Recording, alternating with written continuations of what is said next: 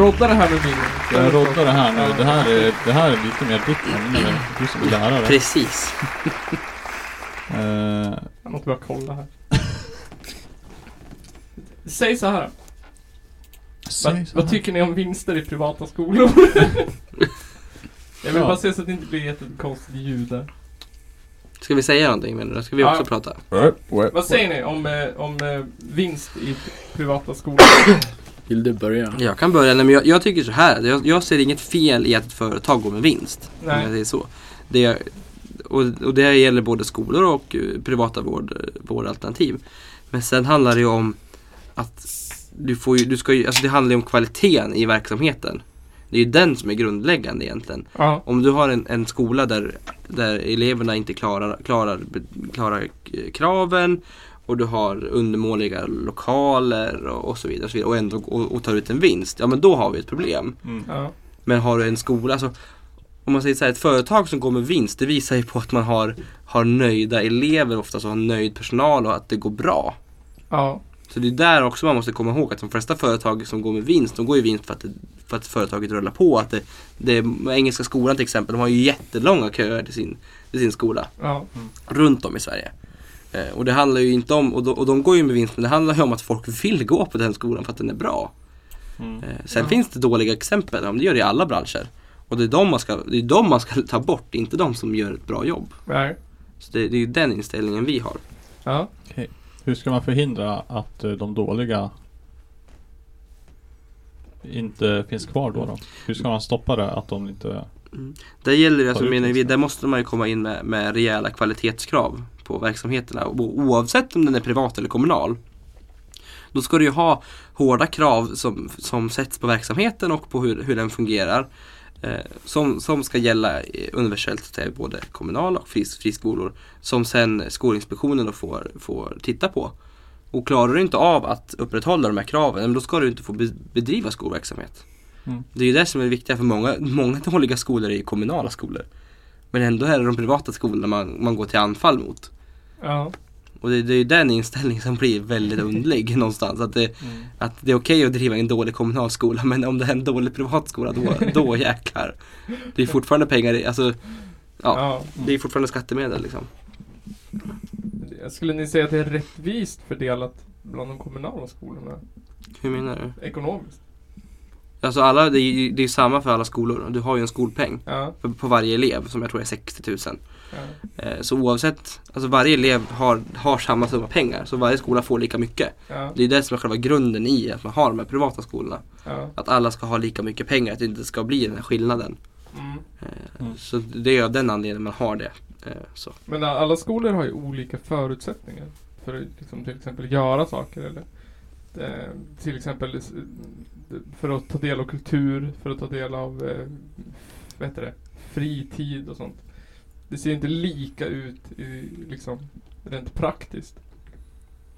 Nej, alltså det är ju svårt, alltså, men det blir ju svårt för, för, för kommunen att säga att ja, men, ni, den här skolan den får så här mycket pengar fast Ja. ni, ni får mycket mindre. Ja. Eh, bara för att ni ligger där eller så. Och det, Ja. det blir ju jättekonstigt. Då kommer ju, alltså man måste ha, alltså någonstans, är jag tycker att det är bra att det är reglerat med en skolpeng och att alla har, har får samma pengar för det.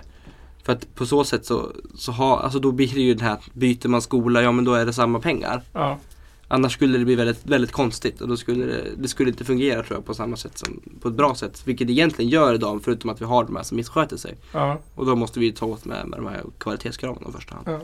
Men eh, SSU då, är ni tvär emot privatisering av skolan eller Så finns det någon? det är vi ju egentligen inte. Jag tror vi ser ganska lika på hur SUF ser ut där. Att vi behöver någon eh, något krav på att kunna ta ut den vinsten. Att den liksom behöver det här kvalitetskravet. Att vi ändå ser lika som SUF där.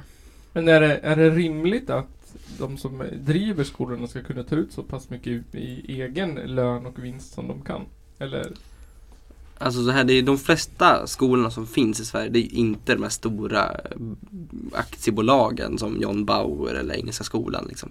Utan det är ju små byskolor, alltså det är, det är skolor där föräldrar har gått ihop för att rädda skolan. Det är, alltså det, det är kooperativ som har hjälpt till att starta upp en byskola igen och så vidare. Och så vidare. Det är små gymnasieskolor eller, eller skolor överlag. Eh, Så det, det är ju det man ska komma ihåg att det är ju inte det är ju inte många som plockar ut de här mångmiljonerna utan det är ju verkligen de här stora koncernerna, typ John Bauer som inte alls fungerar då. Mm. Och skulle man haft de här kvalitetskraven så skulle inte de få bedriva skolverksamhet överhuvudtaget. Nej. Så någonstans hamnar det ju faktiskt att det är där det, det blir skillnad. Och, och när vi har en, en regering som vi har nu som sätter Alltså de går ju egentligen till attack mot, mot de privata alternativen, både i vård och skola. Ja. Eh, och det blir ju Alltså det blir, det blir fel för att de, de företag vågar ju inte satsa på framtiden nu. De vågar ju Mm. inte göra investeringar. För att de vet inte hur framtiden ser ut. Utan de, för att det ska komma ett vinsttak som är väldigt diffust och som inte kommer alls fungera bra för dem. Vilket kommer leda till att de allra flesta kommer måste stänga ner sina verksamheter. Men vad händer då med vinsten i med det här vinsttaket då? Alltså, Alltså vinsttaket är jag tror det är på 7% på operativt kapital. ja. Och det, det är den där formuleringen, alltså operativt kapital som är väldigt diffus. Man knappt riktigt får huvudet runt. Alltså det, I det räknar du ju in investeringar i maskiner och lokaler och så vidare. Och så vidare, och så vidare. Och kollar man på operativt kapital, om man räknar in det och tittar hur det ser ut för de privata skolorna och vårdcentralerna, ja. då det, ligger de oftast på minussiffror i Ja. de mätningarna. Alltså om man tittar på den, de siffrorna. Vilket egentligen då skulle leda till att alla de kommer måste lägga ner. ja. Eh, För att man har den här, det här taket. Alltså det, det, blir, det kommer inte fungera så som man vill och det är ju, vi får ju se vad de vill göra av det. Jag tror inte de kommer få igenom någonting om det här, eh, den nuvarande regeringen. Utan, alltså det, man måste någonstans ta ansvar. Det är, det är ungefär det är över 300 000 elever som skulle bli utan skola om vi skulle lägga ner våra friskolor. Okej. Och det är ju svårt att se hur, hur alla kommunala skolor ska rusta för att ta emot över en kvarts miljon extra elever. Mm. Mm. Men ska det vara möjligt för alltså, privatpersonerna att, att liksom, eller ska alla pengar gå direkt tillbaka till företag? Har man startat ett företag har det ju gått, då har du gjort en privat investering. Ja. De som startat privat, alltså skolan här i Hudikskolan och Hudik-gymnasiet, de har gjort, lagt sina egna pengar för att starta företagen. Så det är klart att de måste kunna plocka ut vinst.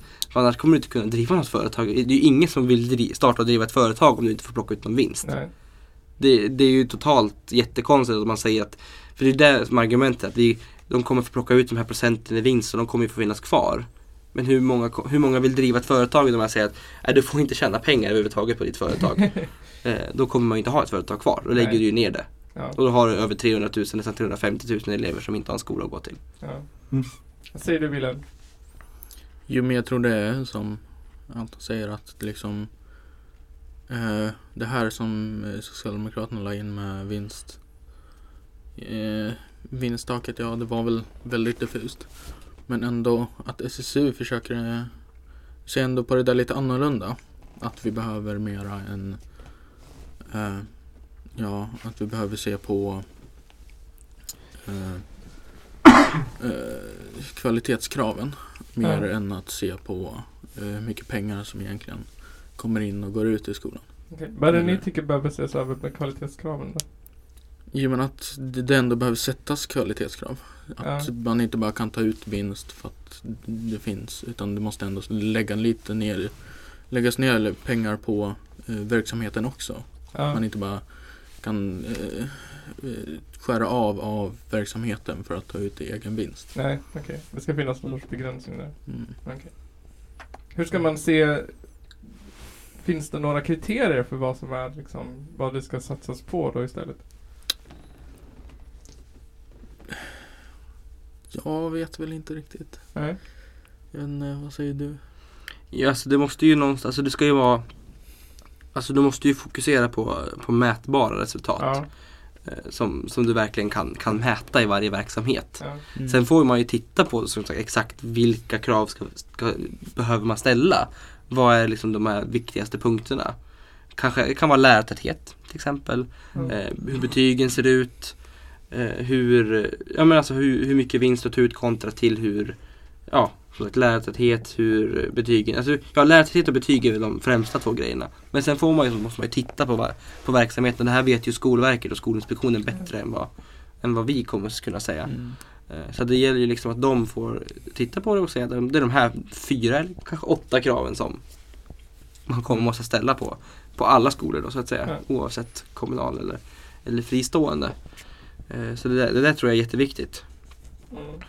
Men tycker ni, tycker ni i SSU att vinster i välfärden är ett problem? Eller ett, liksom ett hot? Eller, ett, eller ser ni det som någonting ni vill? Alltså med hur mycket vinster man tar ut i välfärden just nu så ser vi det som ett problem. Mm. Eftersom att det blir mer en vinstjakt än det blir att faktiskt hålla en bra verksamhet. Ja. Det är väl, ja SSU jag ser ju Jag vet inte hur SUF ser på det här. Men Nej, vi- ja, ja. SSU. Vill, är ni för en vinstjakt? En, vi- alltså, vi tycker att det här med vinstjakt är väldigt, som sagt underligt att, att företag inte ska få, få tjäna pengar på sin verksamhet. För någonstans är, kan du inte ha ett företag om du inte får gå med vinst. Mm. Så det är grundläggande. Du har gjort en privat investering och investerat massa egna pengar i, i det här företaget för att starta upp det. Och då är det kl- självklart att du måste gå ut, kunna få ta ut en vinst på det. Men sen ska det ju såklart inte gå ut över elever och, och lärare. Så det är ju där de här kvalitetskraven måste in. Men sen är alltså välfärden är ju mycket större än bara skolan. Alltså, tittar vi på, alltså det här är ju regeringens, ett av deras största misslyckanden är ju LSS till exempel, lagen om, anställning, lagen om, eh, om assistans. Eh, där, man har, där man har gjort om de här, det här regleringsbrevet till Försäkringskassan att de får ompröva och det är ungefär 1500 personer som blivit av med sin assistans. Där man till exempel har blivit av med den för att andning är inte ett grundläggande behov till Nej. exempel. Vilket Nej. många kanske kan känna att det, det är ganska viktigt. Vara. Ja. Och, då, och det man kan komma ihåg är att 65% av de som får assistans idag får det av en privat utförare, alltså ett privat företag. Mm. Så sätter man in den här vinstjakten som man nu kallar det så påverkar det även dem. När vi redan har 1500 personer som har blivit av med sin assistans så ska de även bli av med det, med det här företaget också. Ja. Så någonstans har det blivit liksom inte en vinstjakt utan det har blivit en jakt på de som har det sämst ställt i, i samhället och de största utmaningarna också. Mm. Så det där är ju det där får ju Socialdemokraterna stå, stå till svars för, för det är deras politik. Men det, är, det, är liksom, det blir en väldigt skev prioritering tycker jag. Istället för att man ska se till att fixa problemen så ser man till att bara plocka bort de här företagen helt totalt istället. Ja, okej. Att det blir liksom det som är huvudfokus. Men eh, kortfattat då Wilhelm. Vinster i välfärden? Ja, nej. Det är lite svårt att få det kortfattat alltså. Ja. Men Det är väl liksom eh, ja och nej. Liksom. Mm. Det är väl ingen... Man, må, man kan inte bara ta ut all vinst som finns utan Nej. det ska finnas krav. Det ska finnas krav, yes. Vad säger eh, Anton? Ja, men med kvalitetskrav. Ja, men vi- Men sen blir det också om du sätter de här, den här begränsningen som man har pratat om nu på vinster. Om, om ett företag överlever det överhuvudtaget då blir det ju ett problem att om du säger att du, gör, du får inte göra mer än 7% vinst på operativt kapital. Hur ska du då kunna lägga en buffert för framtiden? Mm. När, du, när det är högkonjunktur nu, ja men då går det bättre för alla företag. Då kan man spara också. För när en lågkonjunktur sen kommer så måste du ha en buffert. Mm. Den har du ingen chans att bygga upp nu.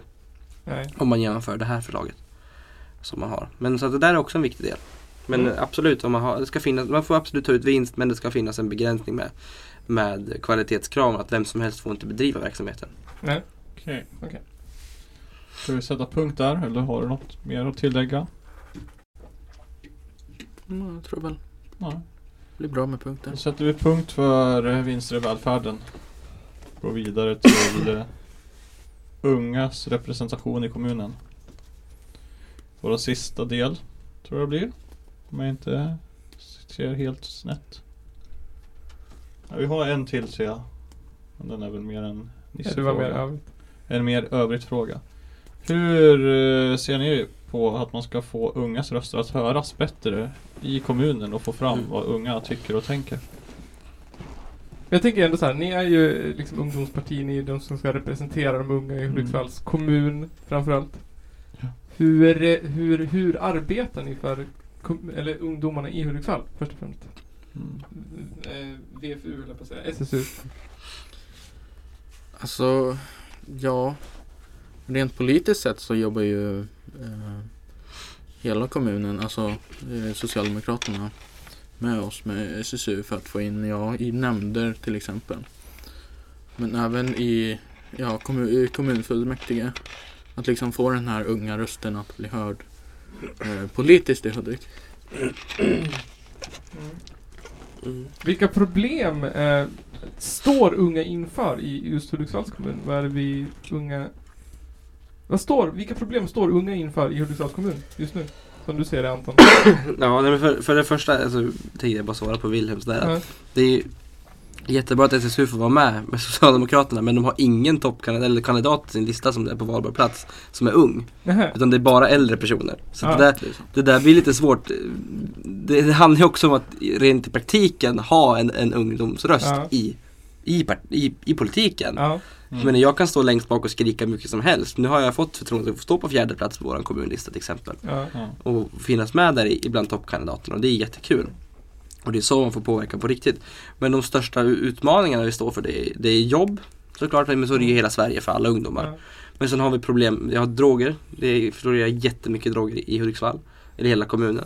Eh, Så det är ett jättestort problem. Och sen tror jag också ett problem att vi måste ha någonstans att mötas.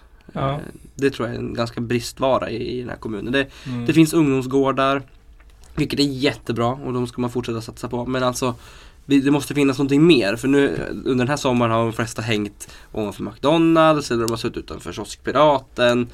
Eh, Och, och folk blir liksom irriterade på att de hänger där hela dagarna men de har ju ingen annanstans att gå. Ja. Eh, Så det där är ju ett jätteproblem. Ja. eh, Som man måste absolut titta närmare på. Det tror jag. Men sen också att man ska lyssna in dem mer. Det, det är en jättebristvara. Det har det varit de här senast, i alla år. Ja. Mm. Men varför är det så Wilhelm? Varför har ni bara gubbar höll jag på att säga i, i era Gubbar och tanter säger jag. Ja. Gubbar och tanter, ja. Hur ska ni få hjälp Just nu, vuxenpartiet att lyssna? just nu så hade vi ingen eh, vi har, inga, vi har inte så många unga engagerade i Socialdemokraterna Okej. i Hudik. Det är liksom Mm. jag så några till. Ja. Och jag får inte stå på listan för jag är inte 18. Ja, okej. Jag är inte vuxen liksom. Eh, men ja, det är väl mer än Jag vet inte riktigt hur jag ska svara på frågan. Det är väl Ja. liksom Vi försöker ju få in oss eh, unga på listan men liksom har vi inga unga att sätta på listan så kan vi inte sätta unga Ja. på listan. Då är det svårt. Okej. Men eh, jag tänker Anton, du nämnde ju jobb, du nämnde droger till exempel. Finns det någon utstuderad plan hos er i SSU att arbeta med droger i kommunen? Egentligen har inte vi så mycket politiskt att säga om drogerna. Nej. Liksom, ja, det är ju såklart att droger inte är en, en bra sak men jag tror vi har inte riktigt någon plan där för att kunna stoppa på det. Nej. Finns det någon plan att arbeta med unga när det kommer till droger? Till exempel? Mm, Alltså jag tror det här med att eh, få upp så här ungdomsgårdar eller någonstans att faktiskt vara med unga. Mm. Alltså att unga får samlas på något ställe kan ändå eh, ja ändå förminska det lite liksom att det blir mer en samlingsplats där folk kan vara Ja. så behöver man inte gå ut och ta droger istället. Alltså det är mera Mm. Det saknas alltså någon, någon, någon samlande liksom trygg punkt för unga Mm. i Hudiksvall? Okej. Vad säger Anton?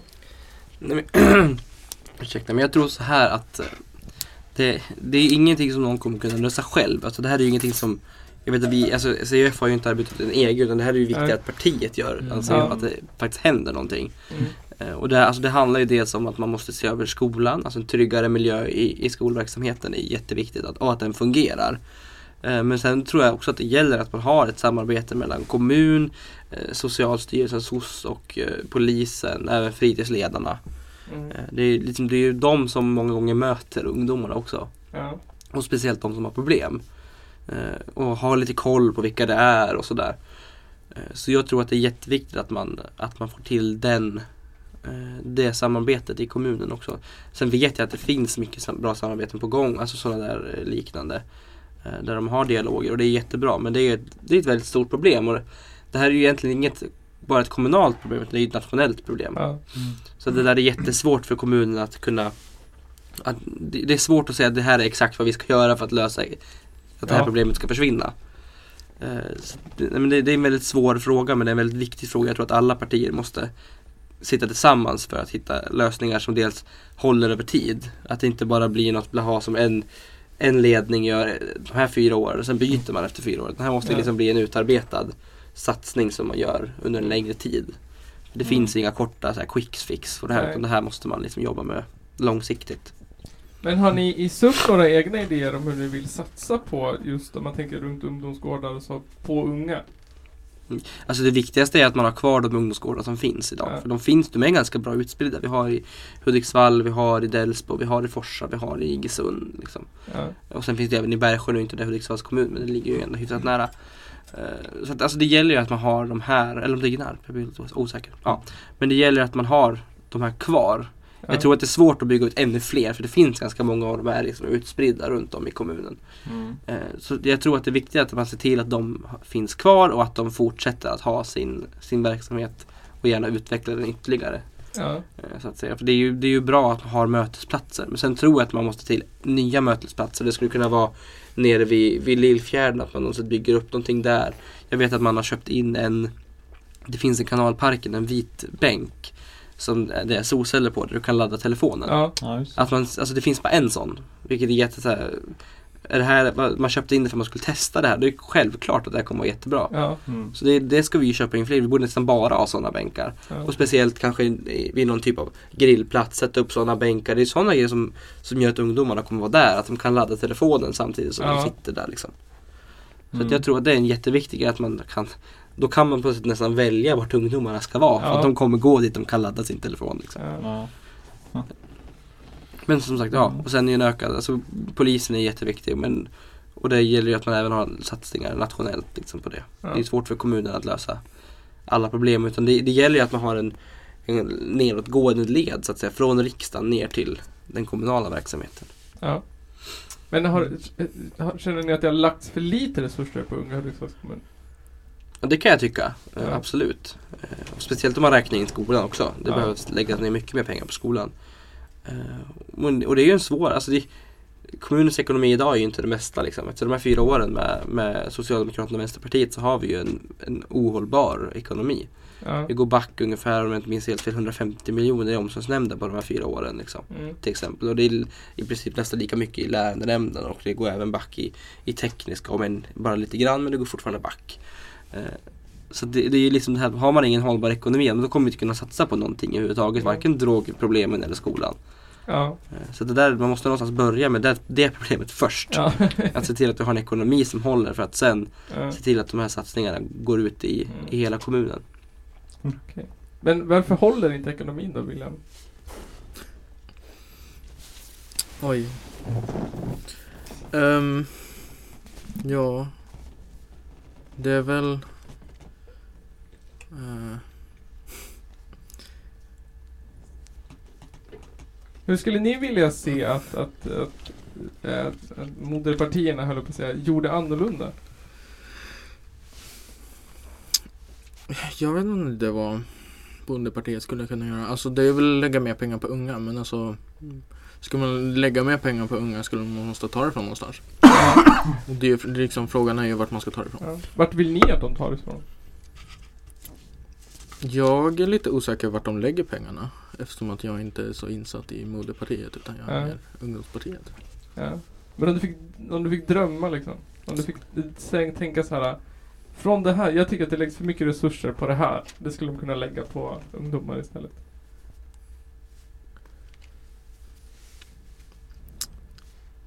Vet faktiskt inte riktigt. Nej. Jag vet inte vad det läggs pengar på. Jag har inte koll på alla nämnder. Och... Sportparker. Läggs det pengar på sportparker? det har ni lagt en miljon om år på.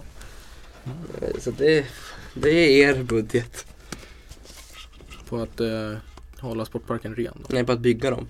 På att bygga sportparken? Med, eller. Sportparker. Som det heter. Vil, vilka var det som finansierade den här skateparken i Delsbo nu då? Det var ett, jag tror undrar om inte kommunen gick in med en liten del men det var i första hand eh, privata Okej. eh, eldsjälar så att säga som Ja. gick ihop och så att det blev Så det var ingen, ingen vad heter det, fullskalig kommunal... Nej, nej, nej, inte alls. Jag, jag, jag, tror, jag tror att kommunen gick in med någonting i alla fall. Ja. Men det, det var en, eh, ja, privata lokala eldsjälar som såg till att det hände. Eh, hur ser ni på kulturutbudet i Hudiksvall? Alltså jag tycker att absolut att, det- alltså vi, vi, är ju en kulturstad Ja. och det händer väldigt mycket kulturmässigt i stan.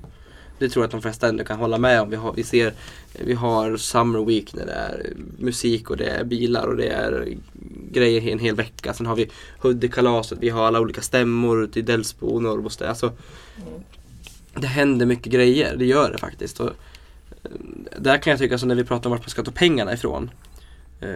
Så, i- alltså, I de budgetförslag som läggs nu så har, har man lagt ungefär, jag vet framtiden, jag vet det som att det här gör vi också, det tycker jag också är fel. Så det här tycker jag inte är exakt som, som Moderpartiet gör. Att där har man lagt 90 miljoner på, på, kul, på kultur och fritidsnämnden. Medan man lägger 70 miljoner på tekniska. Och det är de som ser till att snöröjningen fungerar och, Ja. och grusar alla, har alltså is, alltså, saltar och grusar sina, de kommunala vägarna och, och asfalterar om de kommunala vägarna och så vidare.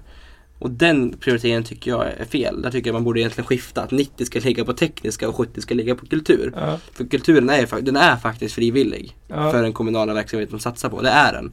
Medan Ja. tekniska, det är ju ganska viktigt att vi har plogade vägar. Det är därför vi går back 15 miljoner i tekniska för att vi inte har budgeterat för det. Ja. Men det är även viktigt att, att man asfalterar de kommunala vägarna. Nu håller man ju på för fullt men det finns ju fortfarande vägar i, kommunala vägar i Forsa och Delsbo och, och i Iggesund som också måste asfalteras om. Så det där, det handlar om en prioritering. Och jag, alltså, jag tror absolut att kultur, jag själv är ju uppvuxen och sjunger mycket och Ja. tycker kultur är, är en jättestor del av mitt liv också. Men jag tror någonstans att man måste prioritera vad, vad vi är tvungna att lägga pengar på, vad vi måste ha Ja. och vad vi faktiskt frivilligt lägger pengar på. Så det, det tror jag är en, en ganska viktig prioritering att göra. I, I alla fall i, i ett läge där man har en kommun vars ekonomi inte fungerar. Ja. Så måste man ändå ibland göra tuffa beslut. Och då Ja. tror jag att en sån, en sån korrigering hade varit bra. Ja. Även om jag tycker att kultur är jätteviktigt. Men vi gör väldigt, vi gör väldigt mycket kulturellt i stan och mycket är jag privata som engagerar just för att det är en sån kulturell Ja. kommun. Ja. Mm. All, alla, alla exempel du tog upp händer typ på två månader på året. Sen är det... Alltså det mesta, men sen har vi Det är ju... också, Det, det är det, samma fem artister på alla. Ja det är möjligt. Men sen, ja fast det är inte samma i stan som det är på, på stämmorna. Men sen har vi ju det är kulturskymningen och det är julskyltning där det händer massa grejer. Så, Mm. så, och det mesta som sagt det är ju privata eh, Ja. engagerade personer som gör det. Eh, Och det tycker jag, det ska ju fortsätta. Det är ju, det är ju de som oftast gör det bäst skulle Ja. jag säga. Än att Ja. kommunen går in, inte så fort men många gånger när kommunen eh, arrangerar någonting Ja. så kommer det inte lika mycket folk som det gör när, när privatpersoner arrangerar Summer Week om man säger så. Nej, de har ju större koll på vad, Ja, men, oftast. ja. Och det är lite det jag menar också. Mm. Men kan, kan, kommunen skjuta till eh, pengar om det skulle behövas om någon skulle vilja starta upp ett evenemang? Kom, Ja, det beror ju på hur man- och kan ha, ta dem om ryggen om Hörni, kan ni hjälpa oss med en procent av det här? Liksom? Det är ju, det är ju kultur och fritidsnämnden som, som fattar det beslutet i sådana fall. Mm. Och de ger ju ofta mycket till föreningar, att det måste liksom vara någon typ av förening som ansöker om det. Och de Ja. ger ju ofta föreningsbidrag och det kan ju vara för Det finns ju sån här eh, låtverkstad vad det heter där man under några veckor spelar tillsammans och typ eh, fioler och allt möjligt. Ja. Eh, Och det är ju till exempel en, en del där man ger, ger bidrag från, kom, från kommu- den kommunala verksamheten. Mm. Men det finns flera sådana exempel. Eh, Så det, det gör man. Läggs det för lite resurser på det? Ibland var det inte den här låtverkstaden som man inte tänkte ge något bidrag till. Mhm. Men som det vart lite ramaskri och man fick ändra sig. Jag vågar inte säga att det var så men jag tror att det är så. Ja. Eh, och det går, alltså det går absolut att lägga mer men jag, jag tycker att i ett läge där man inte ens kan hålla efter vägarna när det, när det kommer snö, vilket gör varje år. Då ty- tycker jag att den prioriteringen ska i första hand ligga på att det, det borde ligga mer pengar på tekniska som har större utgifter på det sättet. Än till exempel kultur och fritidsnämnden. Eh, Så att, men det där är en prioritering. Alltså, och det är klart att folk kommer tycka olika. Men någonstans hamnar det om vad vi, sagt, vad vi, vad vi är tvungna att ha och vad är vi inte tvingade att ha. Ja. Och, och när vi har en ekonomi som inte riktigt går ihop då gäller det att man omprioriterar. För att sen när det väl går i balans, men då kan man göra de här omfördelningarna successivt som verkligen så att det fortfarande håller. Ja. För de här fyra åren har det ju bara rasat ut för tycker jag, om man kollar på siffrorna. Ja. Vad säger du Willem? Så där är ju med siffrorna så är det ju så att det har ju gått ut för. Vi har ju pratat om det. Jag har ju hört dem prata om det Ja. på mötena lite då och då att det ser ju inte så bra ut med siffrorna. Nej. Men ändå att eh, ja vet inte riktigt vart man ska få pengarna ifrån. Nej. Skulle du göra den prioriteringen som Anton pratar om? 70-90 på... På på- tekniska ja. istället? Alltså, jag tror nog det. Ja. Som själv skulle jag nog säga bättre att det skulle vara bättre att lägga mera på eh, tekniska. Ja. Eh, med tanke på hur mycket de, vi faktiskt behöver eh, det tekniska och eh, hur mycket kulturen är mer frivilligt. Okej. Tycker ni att det finns tillräckligt stor spridning när det kommer till kulturgrejer? Jag tänker på till exempel eh, Det har ju pratats mycket om graffitiväggar just nu. Det, eh, och sådär. Tycker ni att det finns, nu finns det ju Det finns en skatepark Det finns Typ det. En skatepark, vi har två fria graffitiväggar tror jag. Ja. Ja. Och så lite musik. Skulle ni tycka att det skulle Ja. kunna finnas plats för mer? Alltså det är Andra klart, olika saker tänker jag. alltså det är klart att det finns plats för mer, det gör det, Mm. kommer det alltid göra. Ja. Och det kommer alltid finnas folk som upplever att deras behov inte finns. Ja. Mm. Eh, Så det kommer ju alltid kunna byggas ut med saker hela tiden.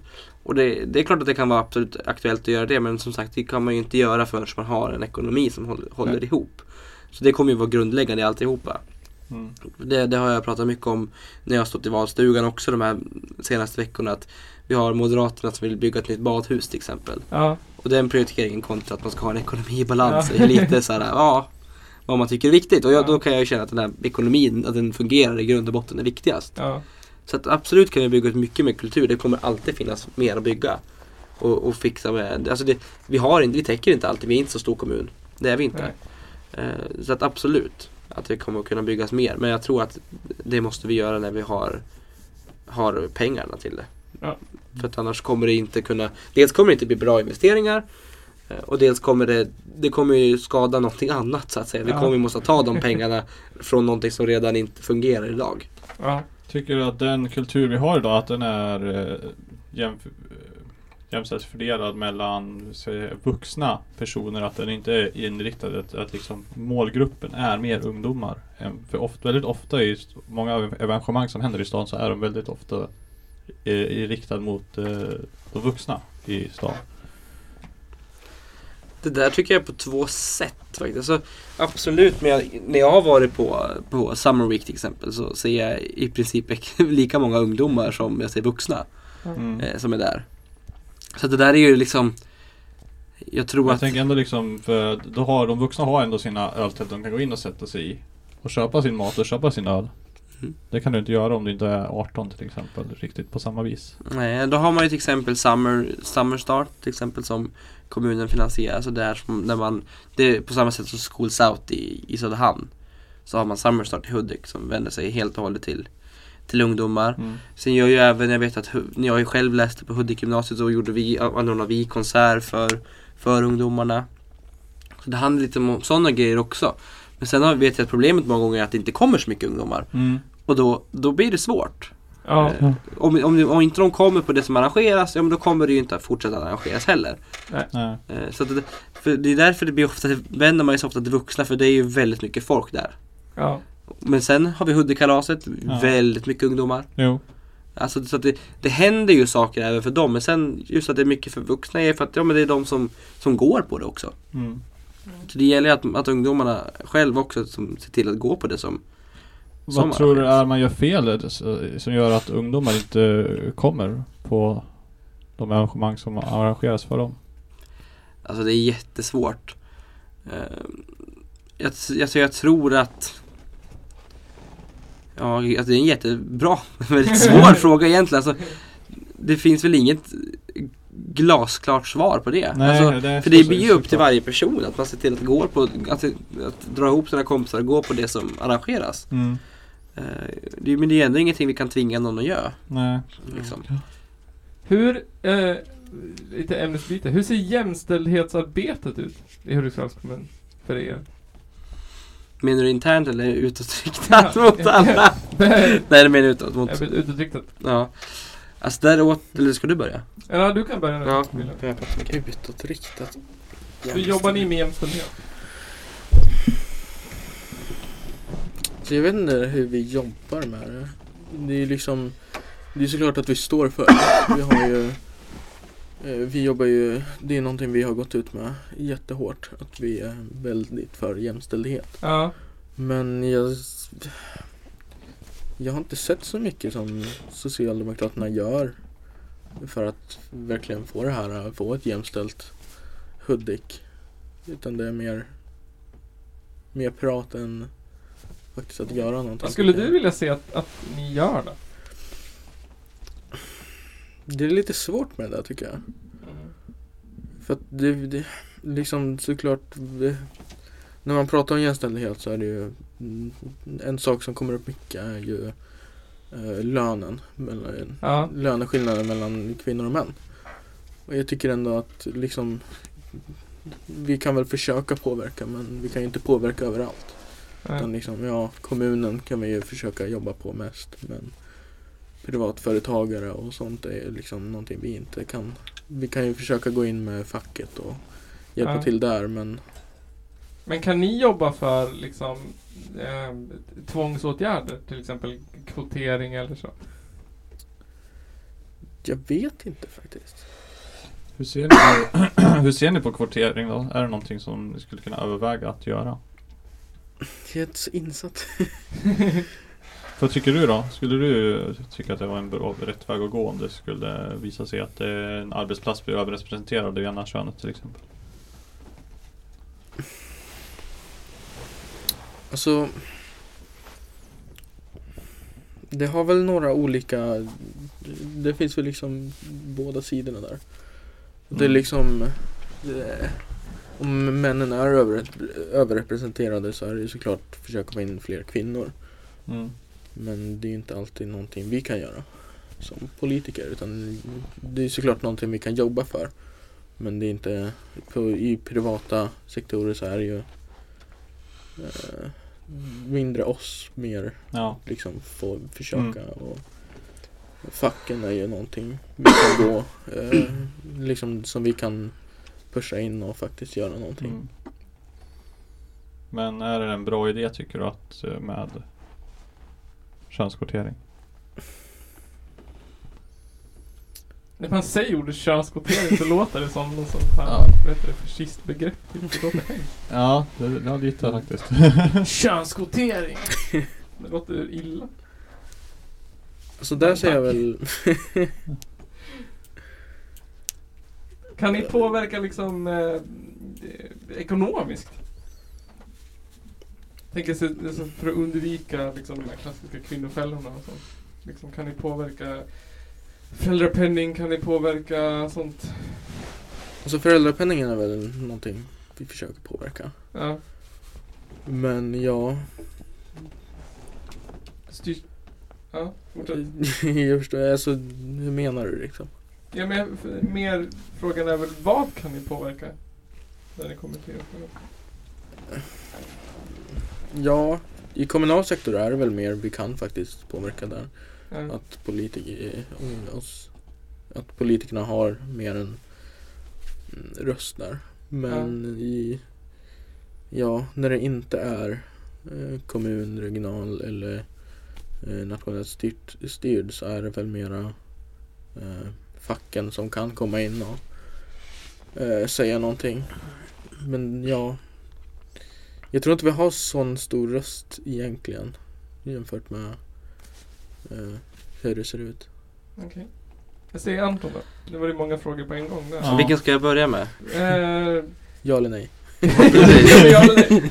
Ja eller nej? Hur, ser, hur tycker du att jämställdhetsarbetet ser ut i Hudiksvalls kommun? Alltså det är svårt tycker jag kommunalt. Det, är ju, det blir ju en riksfråga i Ja. största allmänhet. Alltså att man ska se till att det här förändras. Ja. Mm. Eh, I kommunen så gäller det med att man ska se till i varje beslut man tar om det på något sätt påverkar eh, påverkar jämställdheten och i så fall måste man se över. Alltså att man har det tänket. Ja. Men rent generellt så är det svårt för kommunen att göra Det skulle ju vara väldigt underligt om Hudiksvall såg till att, att allting vi gjorde var 50-50 exakt. Mm. Men i övriga Sverige såg det helt annorlunda ut. Den kopplingen blir jättekonstigt. Men det måste ju liksom komma uppifrån.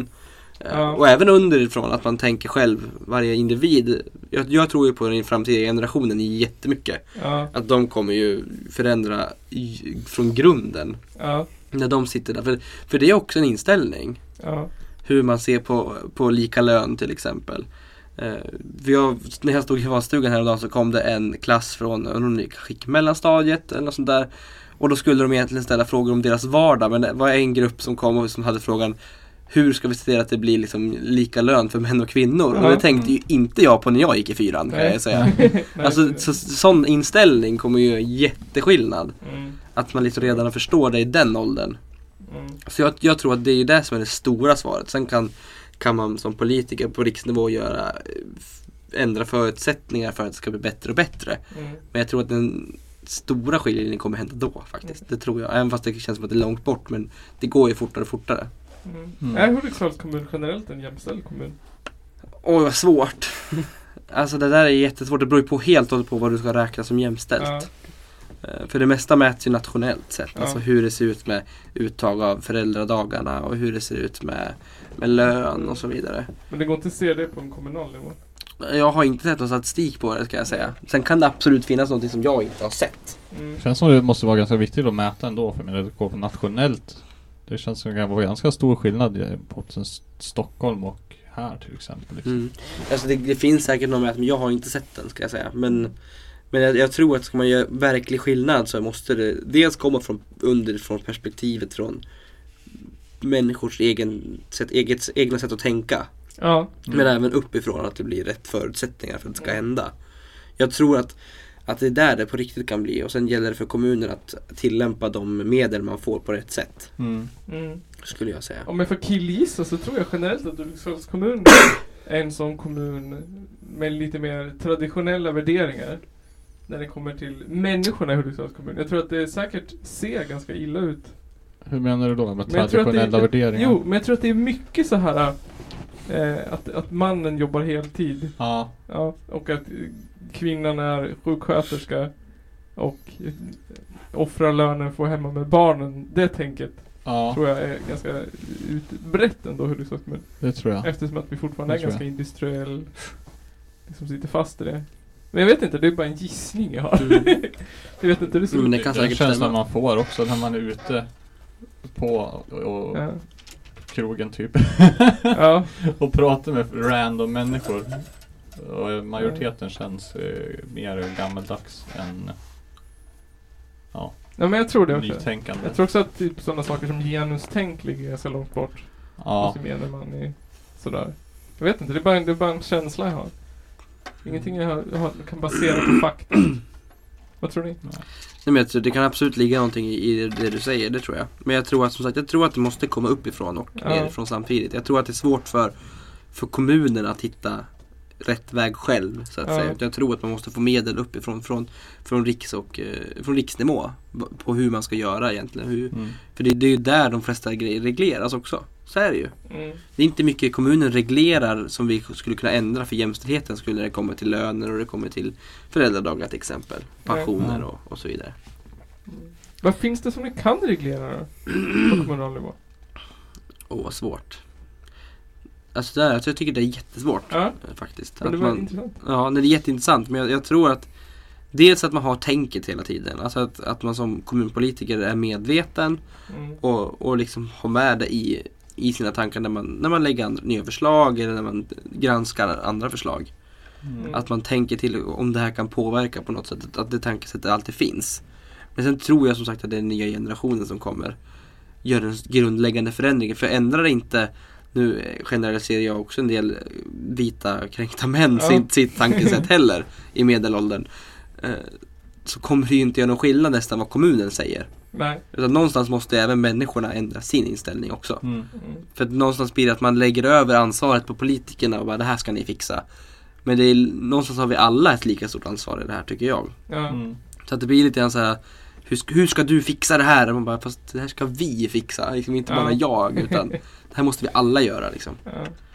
Så att jag tror att det är svårt, man ska, man ska vara försiktig och förenkla det så mycket för det är mycket mer Mm. komplext än vad man, Mm.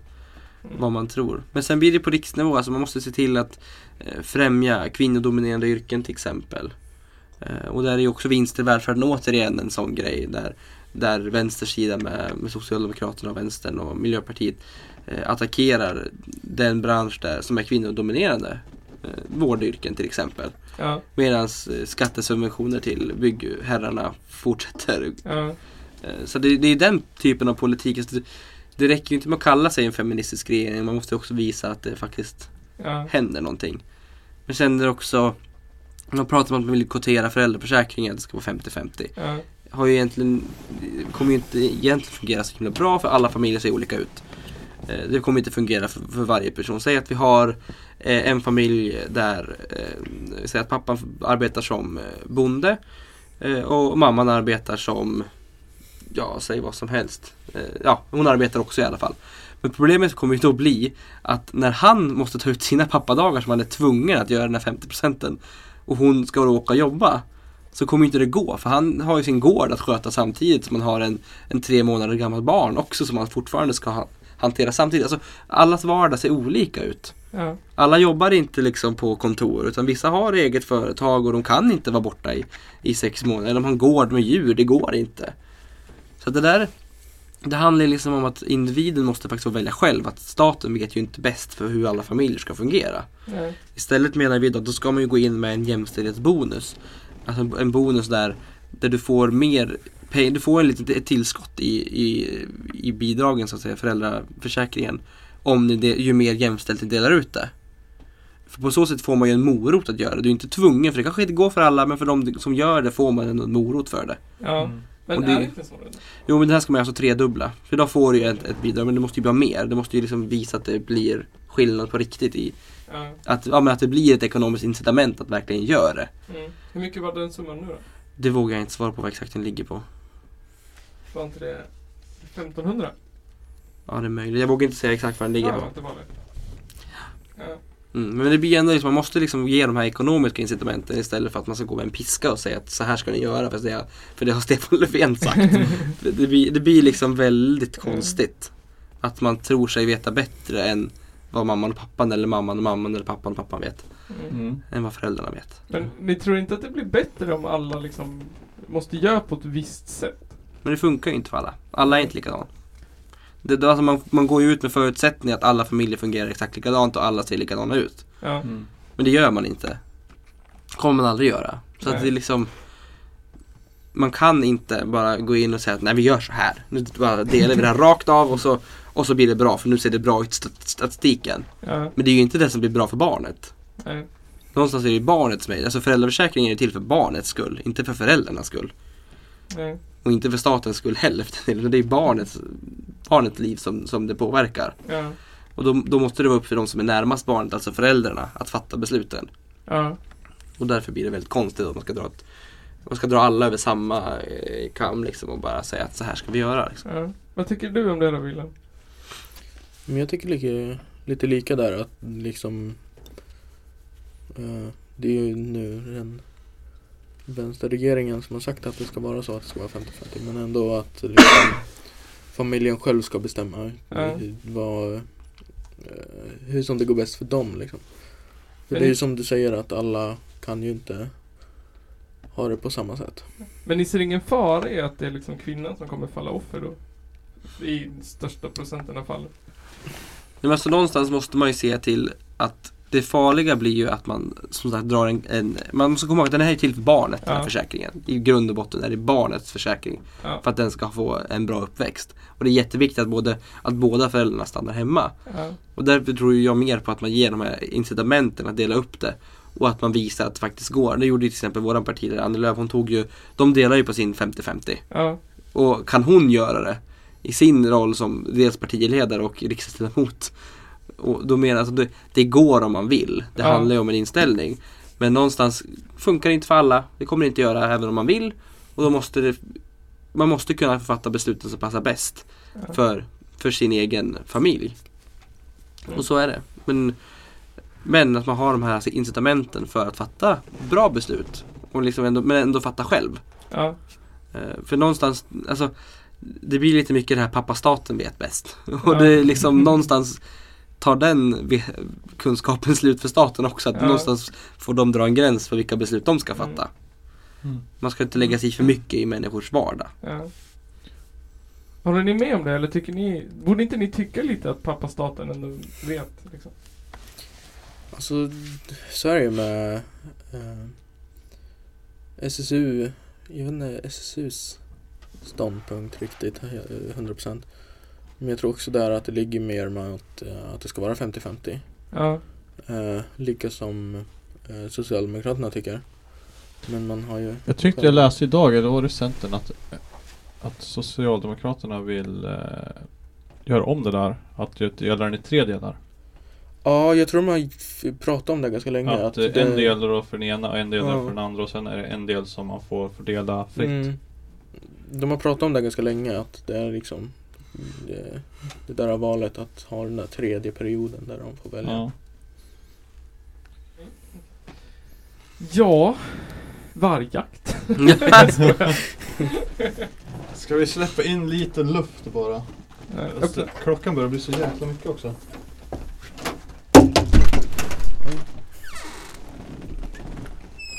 Släpp in lite punkluft. Vad säger ni? Vargjakt för eller emot?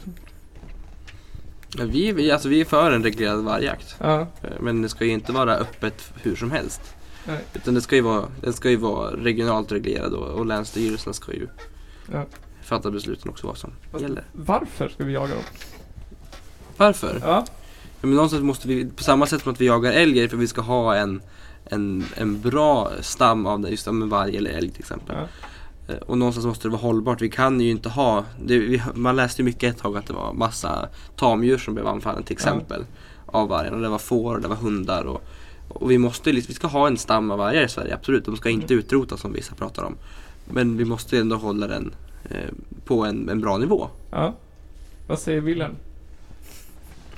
Vargjakt. Men eh, Det, det är en av Källarpoddens hetaste frågor, eller hur? Ja det är det. Var, vargjakt och mjölkbönder. jag tror inte att Socialdemokraterna har sagt så mycket om vargjakt.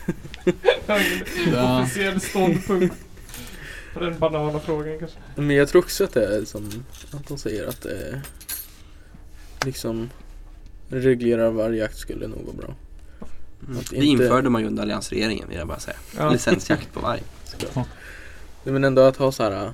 Eh, de ska inte utrotas men det får inte bli för mycket heller. Nej. Varför tror ni den frågan är så jävla infekterad? För att jag tror att den är så pass nära in på människors vardag som bor Ja. ute på landsbygden och har fått sin hund eh, dödad av, ett, av en varg till exempel. Ja. Att det blir så nära in på eller fått, man, man lever på sin gård och sina får men man får, eh, men några av de här fåren dödas av vargen till exempel. Och det är klart att det blir, det blir känsligt liksom Ja. för dem. Man skulle inte kunna subventionera för bättre staket. Mm. Men det, alltså, det finns, alltså, jag, jag tror ju på att man har en licensjakt och man har en fortsatt skyddsjakt av varg men som även blir en regional fråga där regionerna får, får titta på. Alltså, för det ser olika ut såklart i Ja. olika delar. Vi är ett långt land liksom. Alla har inte, har inte samma problem. Eh, Men sen handlar det också om att man ska kunna öka möjligheterna för dig som privatperson att, att skydda dina tamdjur. Ja. Om du upplever att den här vargen anfaller mina tamdjur nu, då, då, då ska du ha möjligheten att, att skydda dig mot det. Ja. Eh, Så är det ju. Vi, någonstans blir det ju, det är ju pengar som försvinner för den personen om det, om det, om det får den tar till exempel. Ja. Så det påverkar ju den personens inkomst. Då har vi ju bönder som redan har det väldigt tufft. Ja. Eh, Så det där är ju liksom Jag tror att det är väldigt lätt för många att ha en åsikt. Ja. Men många av de som har en åsikt har ju egentligen aldrig upplevt det. Det har inte jag heller så jag ska Nej. inte säga någonting. Men, men jag tycker att då ska man ju lyssna på de som faktiskt möter det här i, Ja. mer i vardagen. Man tycker att de som skriker högst är ju jägare. Mm.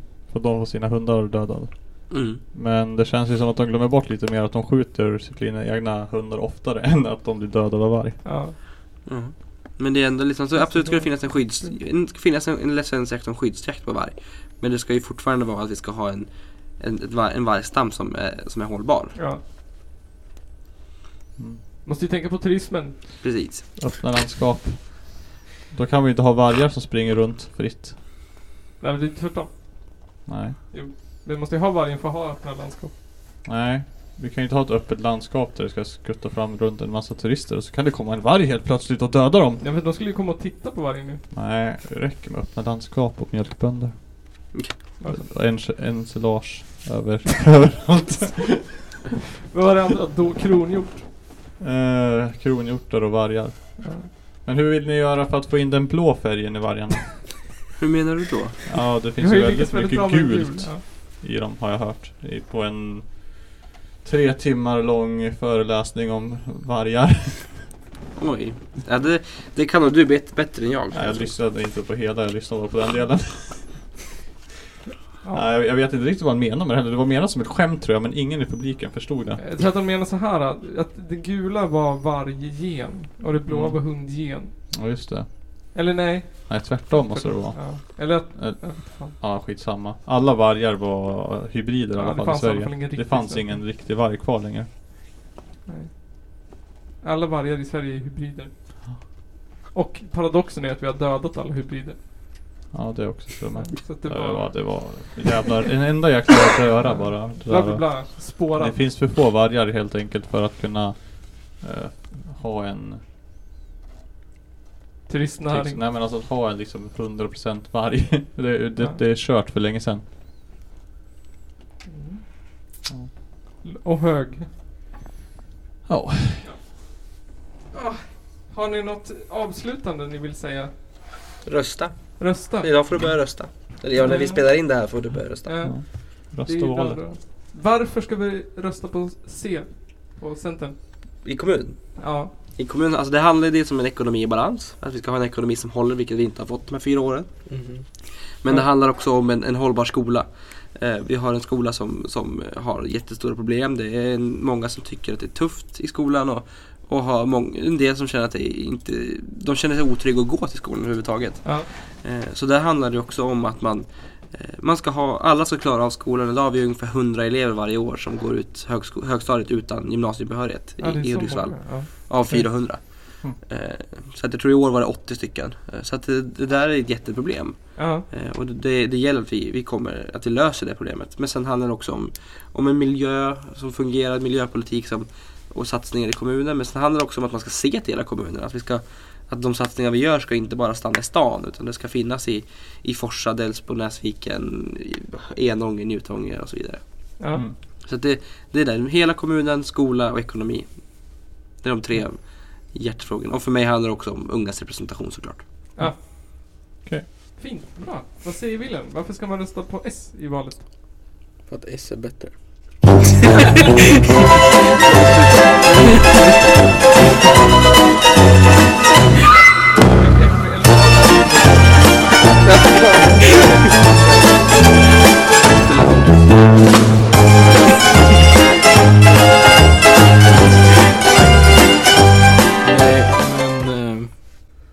jag tyckte det var roligt att du tog upp det här med skola och eh, eh, fysisk ohälsa. Eftersom att eh, eh, en stor eh, ståndpunkt på fysisk ohälsa är ju de nya, eh, det, eh, hur betygen är uppsatta. Vilket kom in under alliansregeringen. Ja. Jag tror att man förenklar problemet om man säger att det bara beror på betygen. Det beror inte bara på betygen men betygen har en stor Det har en stor betydelse. Vilket har många mätningar har sagt. Dock är det inte kommunalpolitik ska vi också komma ihåg i det här. Det är sant. Men ändå. Ja. Eh, rösta på S i kommunen. Alltså vi, vi pratade ju lite om det med eh, han från MUF. Att kommun är ju ändå mycket att man går ihop allihopa. Mm. Så är det. Yes. Lyssna på av ja, Källarpodden. Och så går ni och röstar. Vilket datum det nu var. 9 9 september. 22 till 22 augusti till 9 september. Yes. Och så kollar ni in vår Youtube-kanal. Så köper Ja. ni Källarpodden t-shirt. Så kommer ni den första december Ja. på Forsa Folkets hus. Ja. Kultursatsning utan dess like. Gud ja. Yes. Ni är såklart heders VIP inbjudna. Åh, tack. Heders-VIP. Det låter bra alltså. Heders VIP. Då ska vi ha uppföljningsdebatt Ja, precis. Hur gick det egentligen? Hur gick det i valet? Ja. Hur gick det i valet? Säg någonting fint nu Nygren som slut. Tack och hej leverpastej. Nu ska jag gå hem och spela Minecraft kanske. Men det är inte säkert. Jag kanske tar en öl också.